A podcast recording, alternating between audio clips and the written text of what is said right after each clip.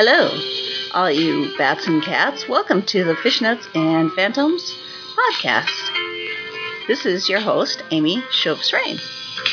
Good to be here to talk to you all today on the 31st of January. This is a late one. It's just going to barely hit into uh, the 31st, but time management has never been my strong suit. Tonight is our bonus episode for the 31st. And it's going to be a good one. Tonight we are going to do the long awaited, well, I guess not very long awaited, probably about a month, of Pumpkinhead, which was our contest winning movie review for this month. And you might be asking, what is Fishnets and Phantoms? We are a podcast that reviews genre and horror media from a post punk perspective. First, let's do some news. In music news, the iconic avant garde industrial German experimental band Einstürzende Neubauten. I hope I pronounced that pretty close to right. I believe believe it's close to right. I talked to a German person to get the somewhat correct pronunci- pronunciation, though maybe I should have recorded him doing it. Einstürzende Einstürzende Einstürzende ah, Neubauten is going to be touring America in 2020. By the way, that means collapsing new buildings. Einstürzende Neubauten.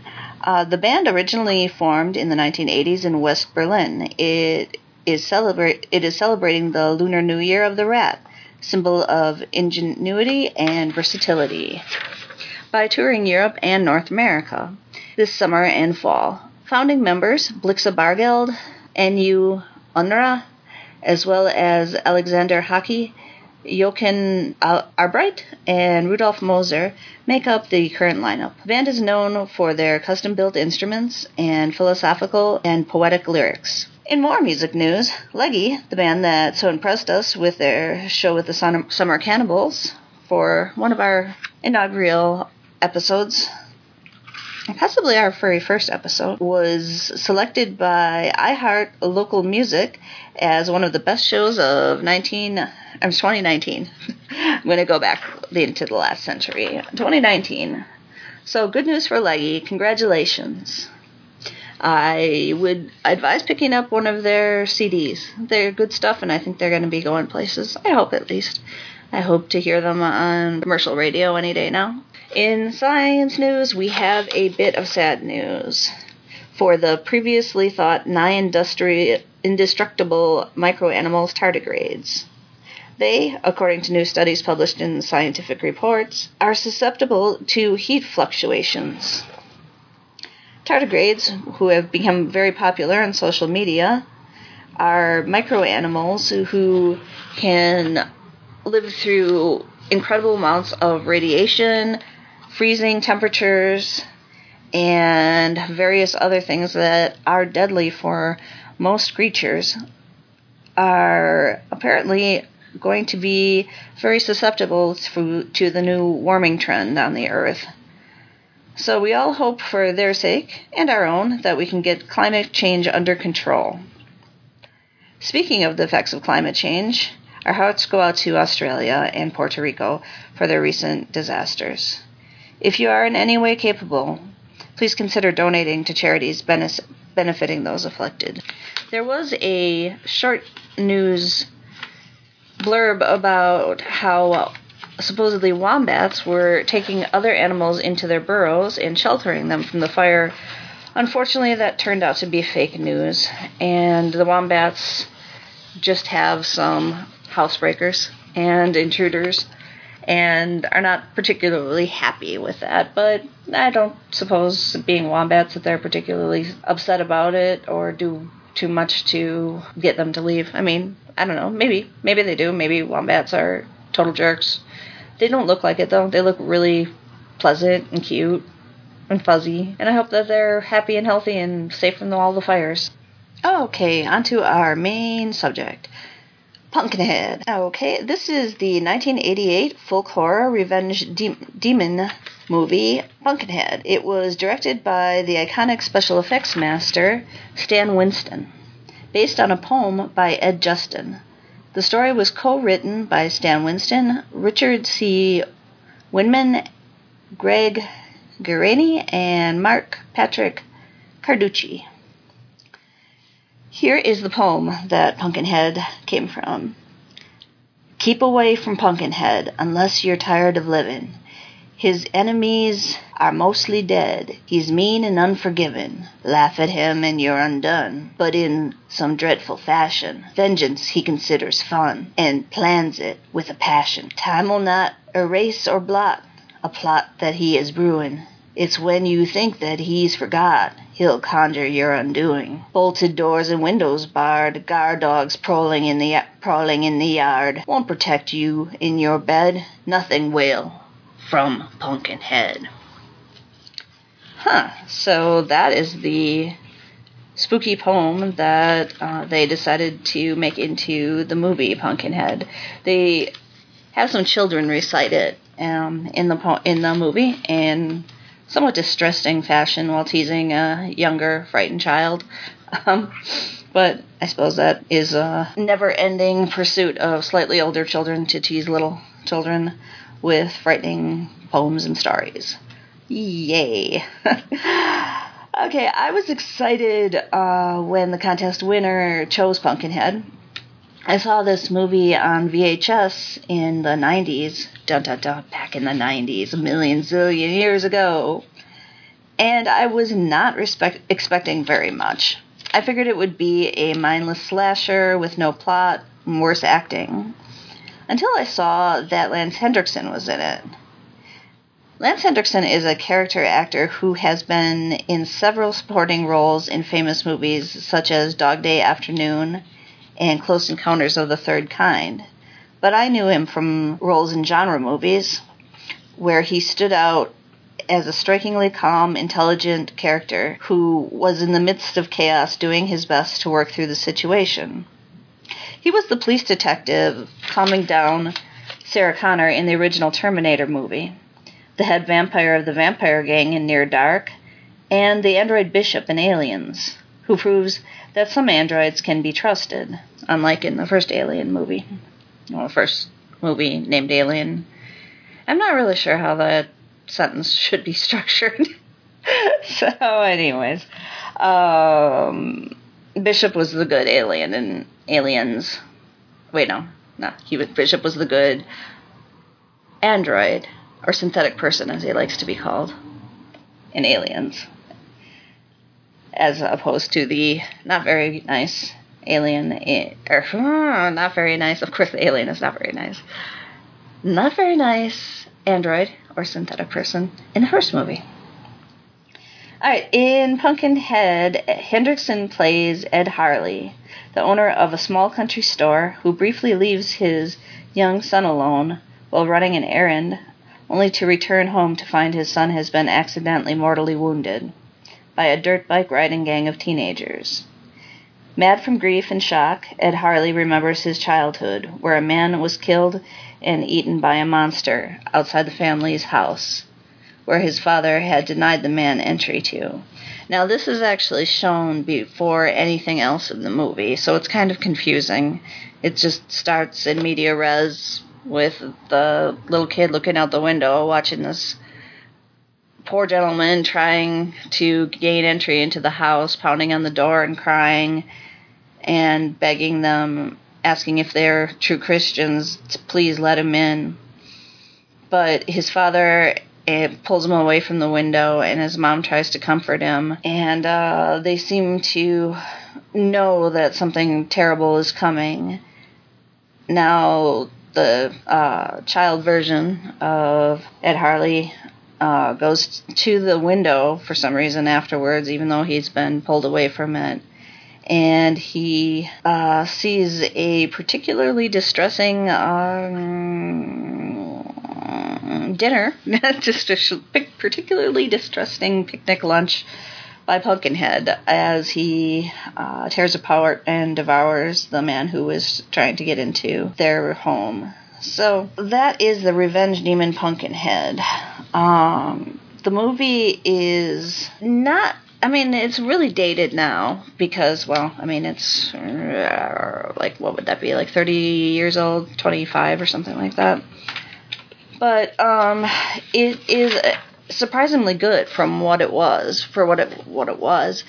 Um, there are really interesting things about it.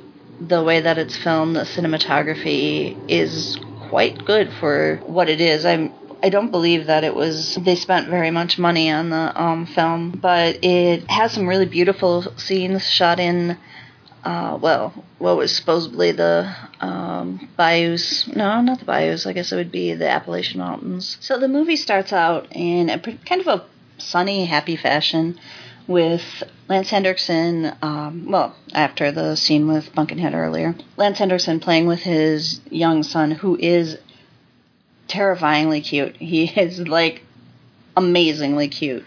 I don't think he's done. He did much acting after um, his role in Pumpkinhead, but yeah, he was he was uh, he was great.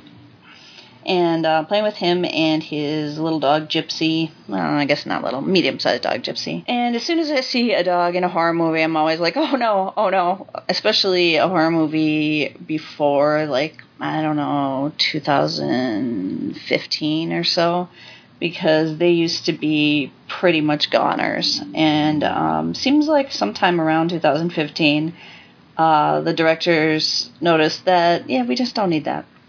But, um, okay, spoiler alert, spoiler. Actually, this whole podcast is going to be a spoiler for Pumpkinhead. So if you haven't seen Pumpkinhead, go see it because it's really good and then come back to this. But, anyways, uh, like they say, it is not what happens, but how it happens. So I'm going to keep going with this. Uh, dog's fine. Dog does not get killed. Uh, I thought that Pumpkinhead was for sure gonna eat the dog or something, but no, dog seems to be fine. I didn't notice any dog killing. Everybody else killing, but not dog killing. Well, not everybody else, but a lot of people. Okay, so anyways, there's like this sunny, happy scene with Lance Henriksen playing with his kid, and like he takes him inside, and he's apparently a single dad, and um, little kid has glasses, like these tiny glasses that goes on and he takes the little kid with him to his um, general store that he has. And um, it's kind of interesting. On the outside of it, there's an old sign like propped up against the um, side of the building, and it says "Leaving Hope," which is uh, yeah, uh, kind of shows you the. Well, I suppose that's pretty much the plot of any horror movie. One thing that uh, you notice very soon is there's a um, us versus them, a very strong us versus them mentality to the movie, to the characters in the movie. There's the Appalachian folk, and then there's the city folk that um, are the dirt biker kids that come in. And they are not at all welcome. Um, they come through, and I kind of think that there's, you know, they, they spend some money in the area so they don't like kick them out or anything or menace them. But um, yeah, they're definitely not welcome. The setup is pretty quick. Um, Lance Henriksen's at a store with his incredibly cute little kid, and the cars drive up with the dirt bikers. Um, they all have their dirt bikes like um, in little trailers behind their cars, and they are just like the typical alpha male 80s jerk offs, like dripping with bulliness and uh, hair product and just like, ugh, just really creepy. Um, there's girls with them, and they are very typical 80s girls, but they they seem a little bit nice, but I don't know. They're they're kind of condescending how they treat uh, Lance Hendrickson and the little kid. But yeah, they go to the store to get soda and some other um, supplies before they're going up to a cabin, which I think one of the boys' uh, family owns. And um, as they're doing that, Lance Hendrickson um, is approached by a farmer friend of his to get his uh, shipment, and Lance Hendrickson forgot to grab it and bring it with him up to the um, up to the store. So he tells the little boy, you know, hey, stay out of trouble and just stay inside the store, and I'm going to quick run this shipment over to our friend's house. And um, so the kid is like, you know, okay, cool, you know, whatever, man. Jerky 80s kids are um, screwing around on their uh, dirt bikes and um, they decide to like start like doing wheelies and like jumping over the. Uh, it's like it's not it's near in the mountains, but it's not like particular. They're not like jumping off of mountains. They're jumping off of like little um, rises and stuff like that. Now, Gypsy the dog absolutely hates these kids, and he absolutely hates the dirt bikes. And the little kid, uh, Matthew, um, goes to comfort the dog, but the dog is having none of it and runs out after the dirt bikes. And the little kid goes running after the dog and to save him because I mean, who wouldn't go to run after their dog to save it? And um, one of the dirt bikes comes over a ridge and nearly kills the or hits the little kid and like knocks him down and he like wipes out to in, in order to get away from the kid. Um, and is like oh my god oh my god I almost hit you. And just as he says that the other dirt bike dirt bike comes over the ridge and um, smashes into the little kid and hits him. And he's they don't really show him. They just kind of there's like a little like lump on the ground. And um, a couple of the kids seem to be actually most of the kids seem to be very sorrowful except for the main kid whose name is Joel and he's not he is just he's just the creep of all creeps. There's a girl who's a photographer, she takes like photos of everybody and she runs into the store and tries to call an ambulance and um, there's kind of like a, a nerdy guy who um, seems to like her, and he goes running after her, and they're trying to call for help, and Joel, the um, I don't know, the alpha male guy, comes in afterwards and cuts the phone line, which is like, oh my god, like you know, obviously you are total villain, but I mean it's an '80s movie, you know it's he's got to be pretty villain, villainous in his role. So that kind of sets up the whole um, beginning of what's going to be happening. That's the and uh, the uh, thing that gets the action going. So unfortunately, Lance Hendrickson comes back and um, finds his kid, and his kid isn't dead yet, but he's not doing well, and he uh, takes him home and he puts him in the car and takes him home. He just drives off and he like takes him and cleans him up and he's in his little bed with a patchwork quilt and he's telling him a really sweet story, kind of like the ones he had told him earlier in the day. And is cleaning him up, but he realizes it's too late and he can't um, do anything for the little boy. I thought it was a little bit odd that he didn't immediately try to take him to a hospital or something, but I think in the story they imply that there's not any like civilization near there. It's just like the old it's not know, it's not old country, but old American country, I guess. I mean, it's there's like nothing there. There's a small settlement, it seems, that is extremely poor. And then Lance Hendrickson's store, which I don't know, maybe perhaps that is like the height of civilization in the area. Meanwhile, the uh, dirt bike kids go to their cabin, and uh, Joel is pretty horrible. He um, knocks the nerdy kid out and uh, locks up her, him and the photographer girl in a closet and um, swears that he's never going back, going to confess to hurting the boy, be- even though it was an accident, uh, because he has an accident from not long before, and he's like, "Well, I was drinking, and you know they're going to throw the book at me," and well, you know, of course, all of this seems a little bit hokey. I think it's an 80s movie. Uh, or well, 90s movie. Eh, whatever. Um, 80, what was it, 88? Yeah, 80s movie. Um, so Lance Hendrickson then goes to the, the little poor farming community and goes up to his uh, friends and asks them where she is. And everybody's like, she, she. But uh, the uh, the farmer is reluctant to tell him what uh, what Lance Hendrickson wants to know. And uh, uh, his quote was, she can't help you. The only thing she can do for you is to take you straight to hell. And he, Lance Henriksen, you know, being the protagonist, is just too distraught and too filled with grief to listen at all to him. And he said that, you know, he had heard that there was somebody that could do something in um, in times like this. Time if if somebody was very guilty of something and there was no way to get revenge, she could do something.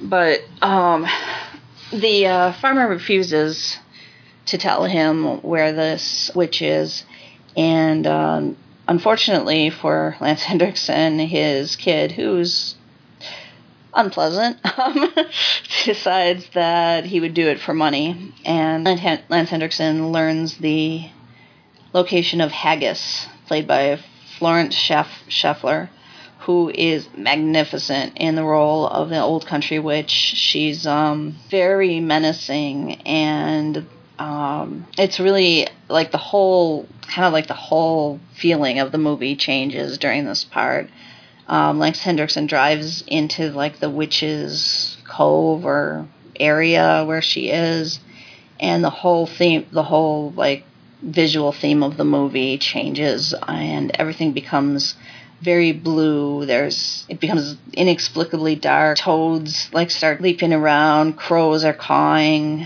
Uh, you see orange glowing windows in the background from her hut.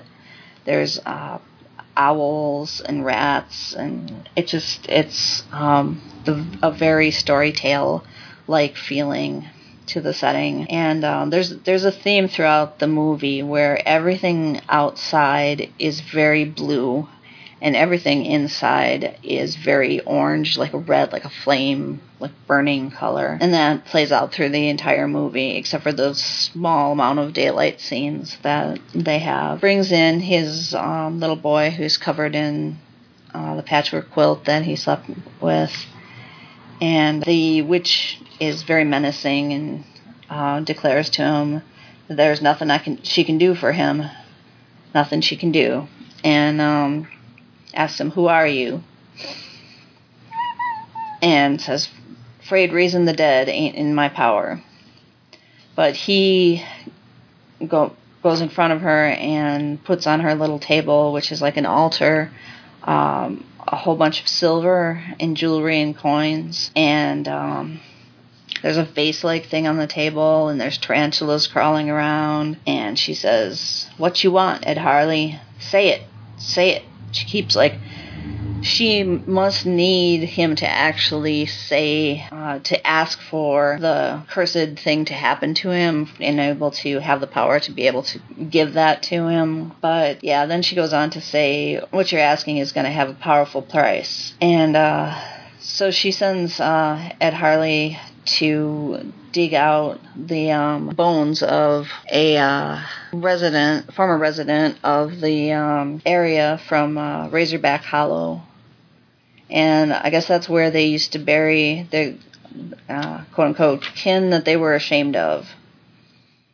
And he he acts really innocent and is like, well, you know, how do you how do I know where to go? And she just looks at him and she's like, Ed Harley, you'll know and that is like super creepy. Just just the the um, feeling of the witch as um, speaker of fate, as if she is uh, she knows she knows all. Well, she at least knows more than anyone else in the movie in the situation. Um, this whole part is very folktale. Um, it's I guess it's story tale before, um, so I apologize for that. But it's a, um, very reminiscent of a folk tale. Um, it brings into play a lot of things like um, the concept of fate that this this is like pushed into motion and um, there's not really any stopping it. There's not really anything that can stop it. it it's a lot like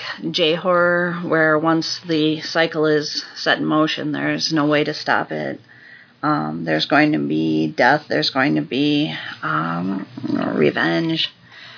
uh, this revenge demon has apparently been around for a very long time, and uh, the initial body that he removes from the graveyard uh, seems to be quite deformed. Um, and um, this is probably troublesome to um, people who are uh, disabled rights activists watching the movie.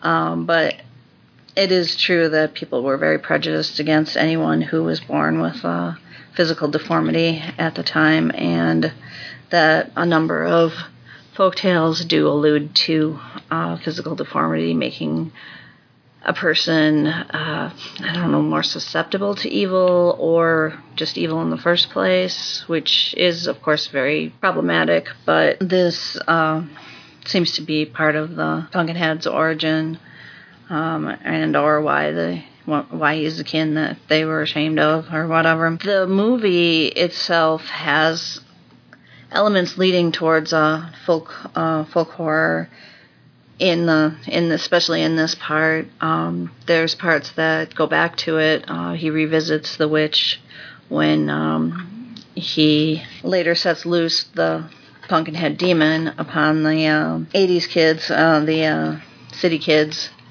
and regrets it nearly instantly because he is able to see through the Pumpkinhead's eyes. And they do actually a really interesting um, makeup device with this where Lance Henriksen starts assuming uh, the look of the Pumpkinhead as like the more the Pumpkinhead lives, the more the Pumpkinhead kills, it, the more that Lance Henriksen becomes part of the original Pumpkinhead or part of the Pumpkinhead. The more he can see, the more he can feel the uh, Pumpkinhead's um, body as he uh, goes about his revenge.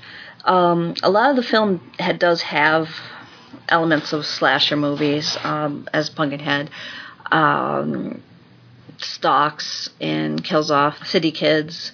It doesn't seem to have any, uh, how would you say, any differentiation between um, the kids that were more sympathetic and actually tried to help the child, but it uh, doesn't know, perhaps because I don't think Lance Hendrickson really knew who was responsible for the actual accident. Um, and it, well, he doesn't view it as an accident. Perhaps he views it as an accident, but he doesn't care. He still feels that they are at fault for taking really the only good thing out of his life. Yeah. So Lance Hendrickson then revisits the witch, and she basically laughs in his face and tells him that's you know he started this, and there's not really anything he can do to get out of the situation that he's put himself in. So he decides that he's going to try to go and kill the Pumpkinhead himself, but of course the witch just mocks that idea and um, points out that he's just going to die all the faster then. And the the witch, uh, the uh, Florence Schlafly is amazing, or Schauffler, I'm sorry, uh, Florence Schauffler is amazing in her part. Um, she just has like so much menace and so much. I don't know, like weight to her performance. And of course, Lance Henriksen is always good because, unlike a lot of uh, actors in genre movies, he just brings gravitas to his role. He's not he's not hamming it up. He's a serious actor when he plays any part, and that is refreshing. I mean, it's it's so nice um, to see. But yeah, the the the feeling of the hopelessness, you know, that the, there's not not any way out of it is the creepiness. I, or part of the like the deeply creepiness of this like I said, like, it is a lot like J horror, where it's just it's it's in motion. There's nothing you can do. This um, is also an issue in the sequels to this movie. Um, there are, I believe, three sequels to um, Pumpkinhead, and they're pretty horrible. Um, I have to admit, I I saw part of one of them that was made for sci-fi movie. Um, it was okay, but it's it's sad because it's it, it like um another movie that was around was filmed around a similar time um candyman had a, a really disturbing story and uh, kind of a, a beautiful mythology. And actually the second candyman was was very good too. But i don't think that they got the attention that they could have gotten. Maybe there's going to be a remake coming up soon of candyman and I'm, I'm somewhat hoping that they do pick up um, Pumpkinhead and do a a beautiful version like this. Like I, I would like to see Ari Aster's Pumpkinhead. I mean, that, seriously, I would really actually love to see Ari Aster's Pumpkinhead because um, there's so, so much that you can do with this this mythology and um, just you know the, the the message of you don't necessarily want what you want. I mean, you you feel that you want revenge until you get it or you start to get it, and then you realize how horrific revenge is. And um, yeah, it's uh, there's a part where the witch says, um, Haggis says, "Nothing I can do. Fate's got to run its course now." What did you think, Ed Harley? It's going to be easy, neat, clean, and painless? You're a fool. So basically, she's mocking the sort of sort of modern mindset of Ed Harley, thinking that you know, oh well, you know, I'm just going to say the words, or I'm going to pay the witch, and she's going to take care of it, and everything will be done. But that's not how revenge works. That's not how that's how the world is. That's how not how life is. And that's kind of a, one of the basic themes of folk horror is that things have a price, and that price is way more than our modern world can deal with a lot of times. It has to do with we have to deal with things like death. We have to deal with pain and we have to deal with our physical bodies. We have to take care of things that need to be taken care of and we can't just check out and have somebody else do it for us. There's not a neat and clean, painless way to deal with the death of your son or to deal with a revenge situation. And um, yeah, I uh, I think that, that that is partially what makes horror movies very important for people to watch, for people especially of our generations um, to see, because we kind of live in a, a sterile world and we don't have to deal with a lot of these issues um, anymore. So after that, like I said, it kind of there's a lot of uh, descent into a uh, kind of slasher sort of melee part of the movie. Kind of the best part that in the future part coming up is uh, is uh, the parts where Lance Henriksen is confronting um, Pumpkinhead and at the same time turning into Pumpkinhead. And you start to realize as they fight, he starts to realize as they fight that anything that hurts him is also hurting Pumpkinhead. And you see it dawn in his eyes what he has to do. And he makes a few more attempts at, at hurting Pumpkinhead and then feeling the pain himself. Towards the end, um, he's attacking Pumpkinhead and accidentally spears himself with a pitchfork and sees Pumpkinhead howl in pain and realizes that he has to die. And so, um, in the very beginning of the movie, in a um, uh, a uh, very uh, Chekhov's gun sort of situation, except for this time it's Chekhov's flamethrower sort of situation um, at the very beginning of the movie, which I probably should have mentioned earlier, uh, Lance Henriksen is burning some weeds with um, his flamethrower, and which I don't know. Apparently, apparently people in the sticks have flamethrowers just laying around. Um, but anyways, he has a flamethrower and he's like burning off some weeds or something in his on his property, and um, he realizes that the only way to kill off Pumpkinhead is for him to die, and so he talks to the final girl, um, the girl who was the um, photographer.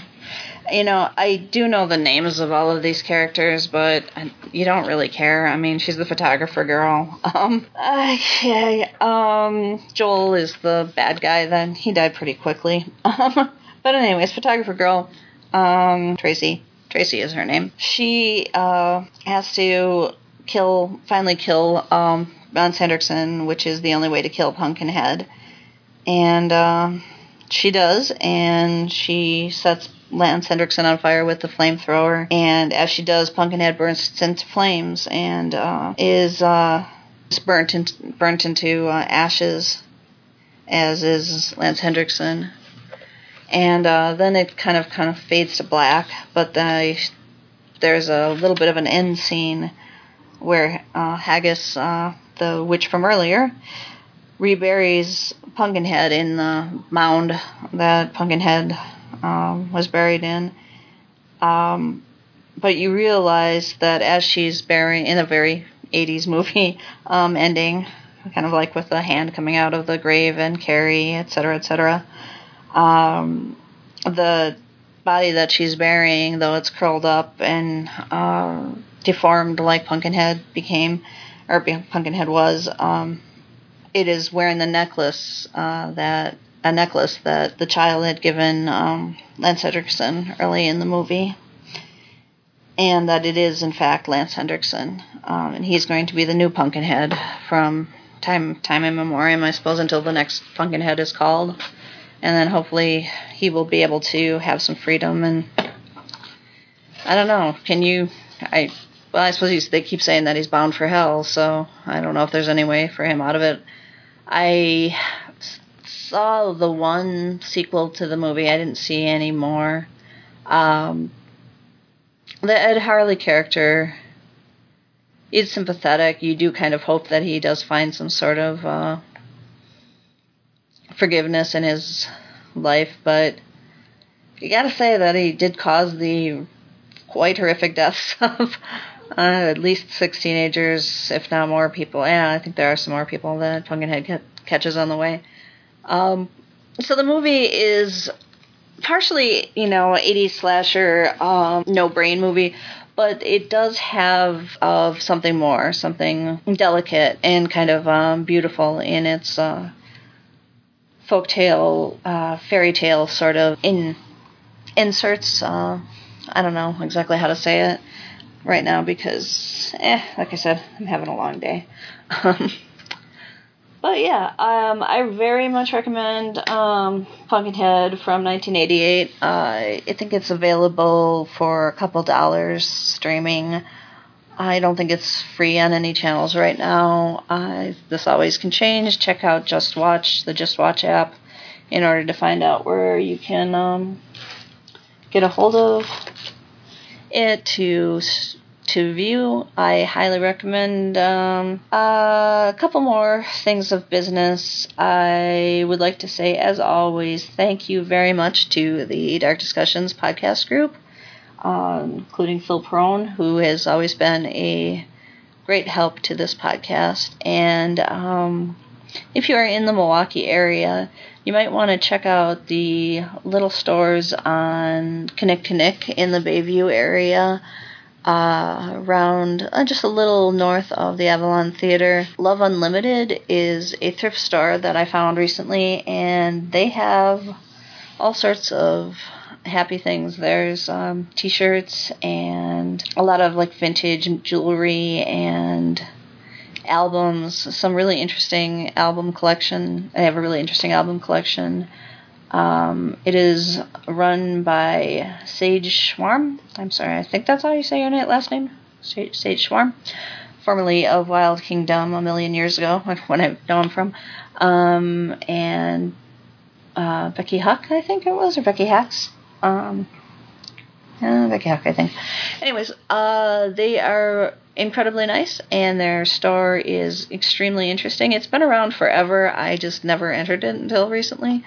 But uh, check that out. Yeah, also, uh, just check out the general area. There's uh, nice little bookstores, there's uh, some great restaurants. Um, but yeah, uh, that is my commercial for Downtown Bayview, I guess. Alright, guys, I will see you on the 13th with hopefully more of a brain, and I will have an interesting podcast on uh, the horrors of love, I guess. Um, I'm not sure what movie I'm going to pick out yet. If you, anybody has any suggestions, please shoot them to me on the Facebook uh, Fishnets and Phantoms podcast group. I look forward to hearing from each and every one of you. Please, please, please, if you have a chance, um, go to your internet provider, especially Apple Podcasts, and give us a five star rating if you feel that you would, would like to, and um, uh, follow this podcast because that would help us greatly. Tell your friends all about it, and I will see you soon. Take care and stay warm out there. It's pretty cold. Bye bye.